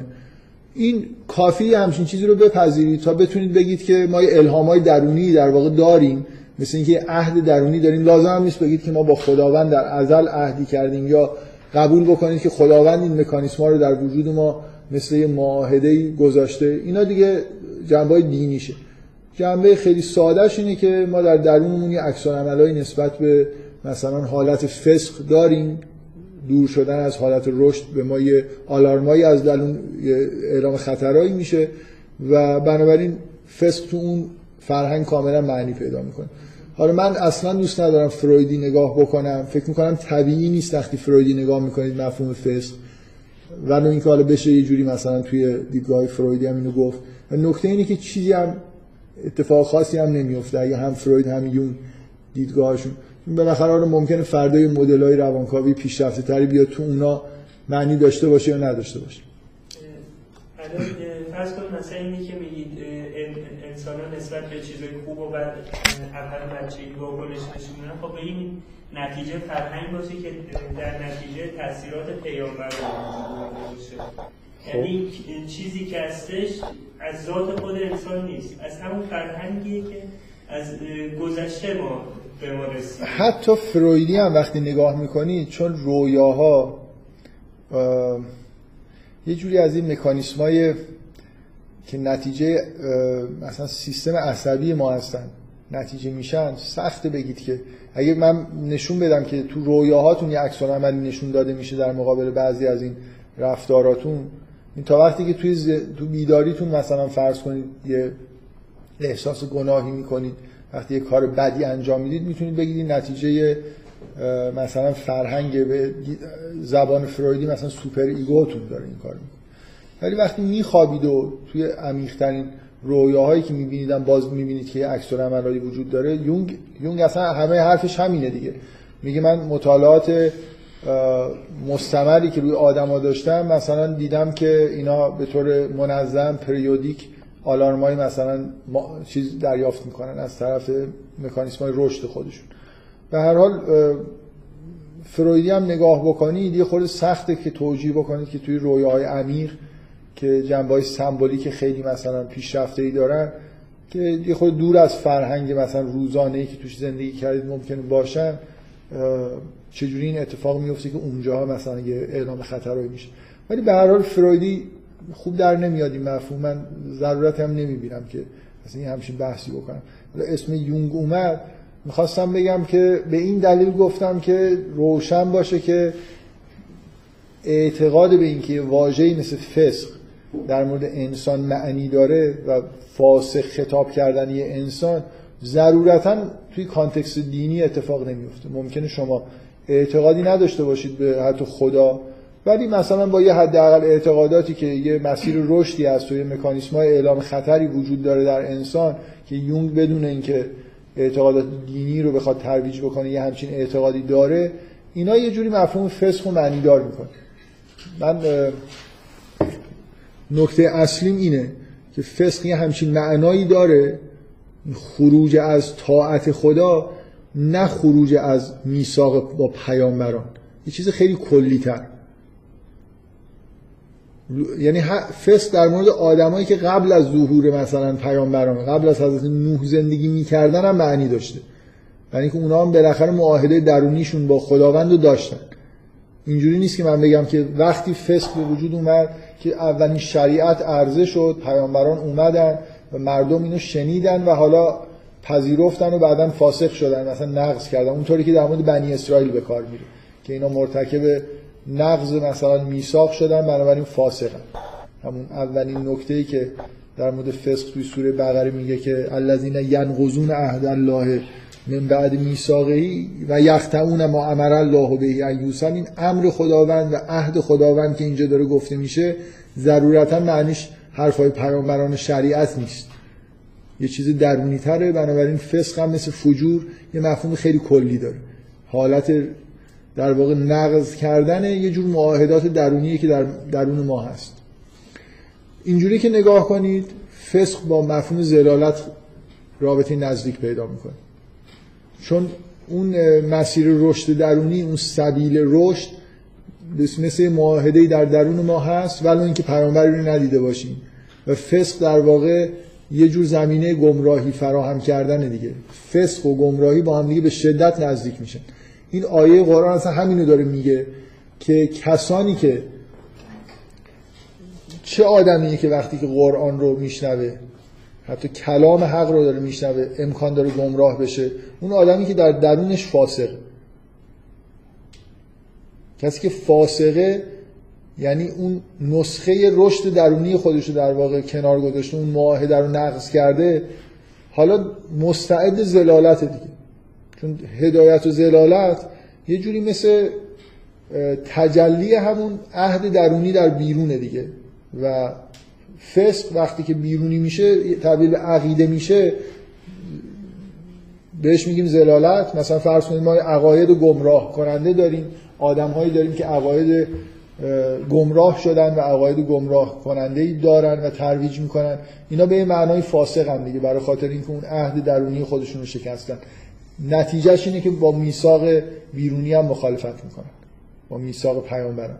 این بنابراین این رابطه بین فسق و زلالت فکر می‌کنم اینجوری یه خود روشن میشه که مثلا یه جور یه حالت درونی در این آدما هست که مستعد زلالت میشن.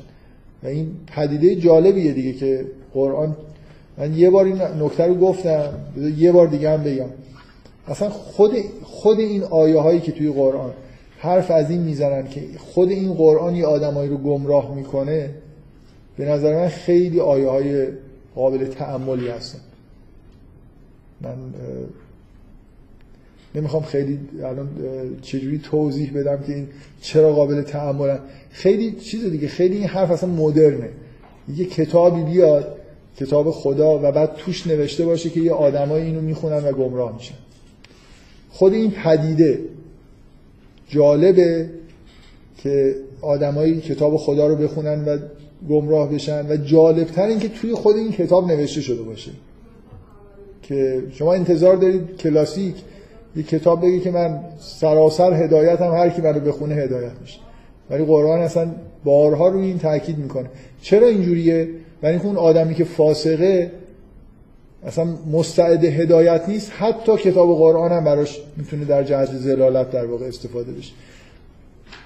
آدمایی که اومدن مثلا فرض کن آیه های قرآن و الان شما آدمی دارید که از آیه قرآن استدلال بکنه به انحرافایی که مثلا فرقه ای که خودش داره. مثلا فرض کنید الان یه نفر بخواد بیاد بگه که اینکه هر کسی که مسلمون نیست قطعا میره جهنم آیه قرآن براش دارن دیگه. یه آیه قرآن براتون میارن می‌خونن و ازش می‌خوان نتیجه بگیرن که این چیزی که به وضوح خلاف فطرته. خیلی واضحه که نباید این حرف ما بپذیریم که اگه آدمی شما که می‌بینید توی جغرافی های سبز آدما مسلمونن توی جغرافی های غیر سبز مسلمون نیستن. می‌دونید اونجا آدمای خیلی خوبی زندگی می‌کنن آدمای خیلی بدی اینور دارن زندگی می‌کنن. چجوری ممکنه این حرف انحرافی رو بپذیرید؟ به دلتون بشینه. که اصلا هر کی که مسیحیه میره جهنم. یا بپذیرید هر کی اهل سنتی میره جهنم. ولی خب می‌بینید که برای مثلا اینکه مسیحی ها میرن جهنم آیه قرآن میارن دیگه. این به وضوح این آدم به دلیل یه جور فسق گمراهی درونی که داره حتی از قرآن هم که داره می‌خونه خلاصه میگرده یه جا آیه پیدا می‌کنه که یه جورایی اون عقیده انحرافی خودش رو بتونه چیز کنه به اصطلاح ترویج بکنه پیش ببره. مثلا بعد نه اینکه سوء نیت داشته باشه بعد داره می‌فهمه دیگه.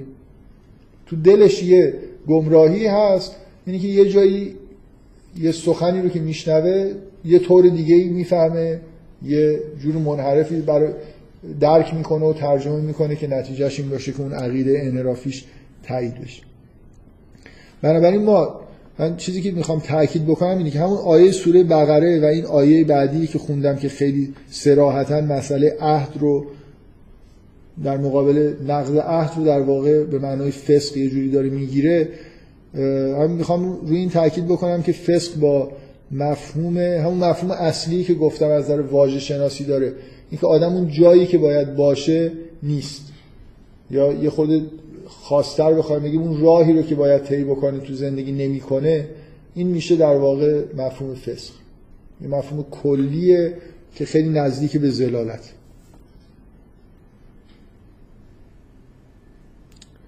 خب می‌تونم الان یه تعداد آیه هایی که در مورد فسق هست که مثلا تایید می‌کنن که یه همچین ویژگی وجود داره.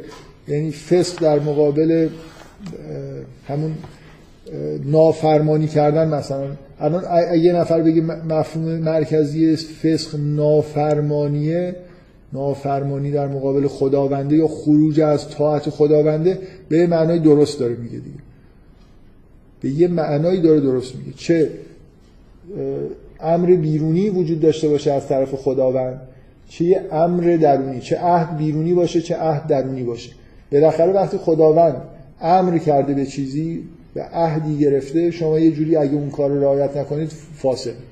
درسته؟ شما چرا بیشتر روی بخش درونیش می‌کنید؟ چون توجه اون برای خاطر اینکه مفهوم واقعا به اون معنای کلیش بفهمیم دیگه. یعنی من فکر می‌کنم فهمیدن فسق به معنای مخالفت با مثلا شریعت و حلال و حرام یه حالت, خاصه. اگه منحصرش بکنید به این اشتباس. کلا هم اینجوریه که من تاکیدم روی اینه که از توی این واژه ها انسان شناسی قرآن رو در واقع در بیاریم. این خود واژه فسق در مورد انسان در مورد مدلی که ما از انسان تو ذهنمون میاد وقتی قرآن می‌خونیم یه نتیجه مهمی داره. اینکه ما در درونمون یه همه ما در درونمون یه عهدی رو از چیز داریم در مورد که چیکار بکنیم و چیکار نکنیم مسیر چه مسیر رو بریم چه مسیر رو نریم. من برای همین روی این دارم تاکید می‌کنم اگه بیرونیش بکنید فقط یعنی مثلا. من شما نه نه درونیش. نه بیرونیش حالت خاصشه حالت عامش اینه که ما برای خ- شاید تاکید من اینه که اینه که نتیجه انسان شناسانه داره یعنی اگه من بگم که آدما مثلا فرض کنید از پیامبران پیروی می‌کنن یا نمی‌کنن فاسقن یا نیستن این خیلی به اصطلاح نتیجه انسان شناسانه نداره. نتیجه من چون می‌خوام نتایج درونی بگیرم رو اون قسمتش دارم تاکید می‌کنم. اون حالت عامش که به نظر من مهمه. جزء جهانبینی ماست که ما در درونمون یه هدایتی گذاشته شده و یه عهدی از ما گرفته شده. در واقع امر الهی در همه انسان ها ما در درون امر و نهی شدیم و بعدا این به صورت شریعت حالت بیرونی پیدا کرده این دوتا شریعتی که در بیرون هست یه روایت معروفی هست یه عبارت معروفی هست که روایت نه که میگه ما حکم بهی به شر حکم بهی عقل و ما حکم بهی عقل حکم بهی شر. اینکه عقل به معنای همون داور درونی ما که حکم می‌کنه به همون چیزی حکم می‌کنه که پیامبران در بیرون حکم کردن. همین وجود این نیروی عقل و حکمت در درون ما یعنی وجود امر و نهی الهی و وجود عهدی که با خداوند هستیم. یعنی اون مفهوم عهد همینه. ما در درونمون حاکمی داریم که مطابق با حکم خداوند حکم می‌کنه این به زودی به راحتی می‌تونه خراب بشه دیگه. حالا به هر حال آدمی که فاسقه از این حاکم درونی خودش از عقل خودش پیروی نکرده بنابراین مستعد گمراهیه. بذارید من یه فسق یه جایی در قرآن به نظر من آیه از یه جهتی مهمه. برای خاطر اینکه برای غیر انسان داره به کار میره کلمه فسق. و اینجا یه جوری در واقع استثنائیه. بنابراین مهم سوره اعراف آیه 100 بله. این به این آیه دقت بکنید. این آیه توی سوره تاهاست اگه اشتباه نکنم. ببخشید سوره هجر. که در مورد شیط در مورد ابلیس واژه فسق به کار میشه آه، سوره سوره کهف آیه پنجاه.